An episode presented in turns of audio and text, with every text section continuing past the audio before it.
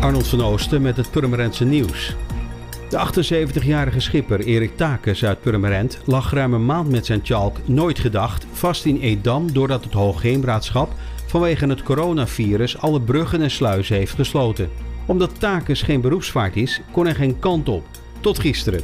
Voor Cynthia Kolen, een schipper van beroep, gaan de bruggen wel open. En die vaart dus nu de tjalk van Erik terug naar zijn vaste lichtplaats in Purmerend. Erik vaart nu via de binnenwateren van Edam en Kwadijk naar zijn vaste lichtplaats in Purmerend. Aanstaande zondag 10 mei is het Moederdag. Ook dit wordt weer een andere dag dan we gewend zijn.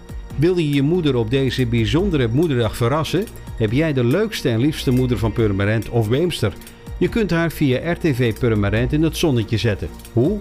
Dat kan op verschillende manieren. Je kunt een plaat voor haar aanvragen via e-mail naar koffielokaal.radiopurmerend.nl of haar aanspreken live in de uitzending via Skype of telefoon.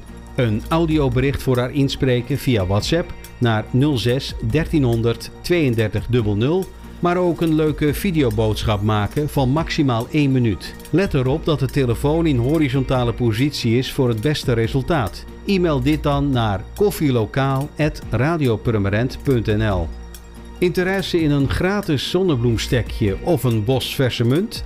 Deze zijn komend weekend gratis af te halen bij Theetuin de Nekkermolen. De theetuin stond op het punt om het seizoen feestelijk te openen, maar daar stak het coronavirus een stokje voor. Eigenaar Dico Quantus baalt, maar zegt het vooral jammer te vinden dat hij vaste en nieuwe bezoekers niet meer kan laten genieten van het prachtige uitzicht dat de theetuin op zonnige dagen biedt. Mede daarom besloot hij de stekjes te kiemen en komend weekend aan zijn klanten aan te bieden. De stekjes en bossenmunt kunnen zaterdag 9 mei en zondag 10 mei tussen 10 en 4 uur gratis worden opgehaald opgehaald bij de ingang van de theetuin aan de Zwarte Weg 10 in Weidewormer.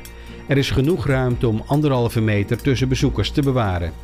Voor meer nieuws, kijk of luister je natuurlijk naar RTV Purmerend, volg je onze socials of ga je naar rtvpurmerend.nl.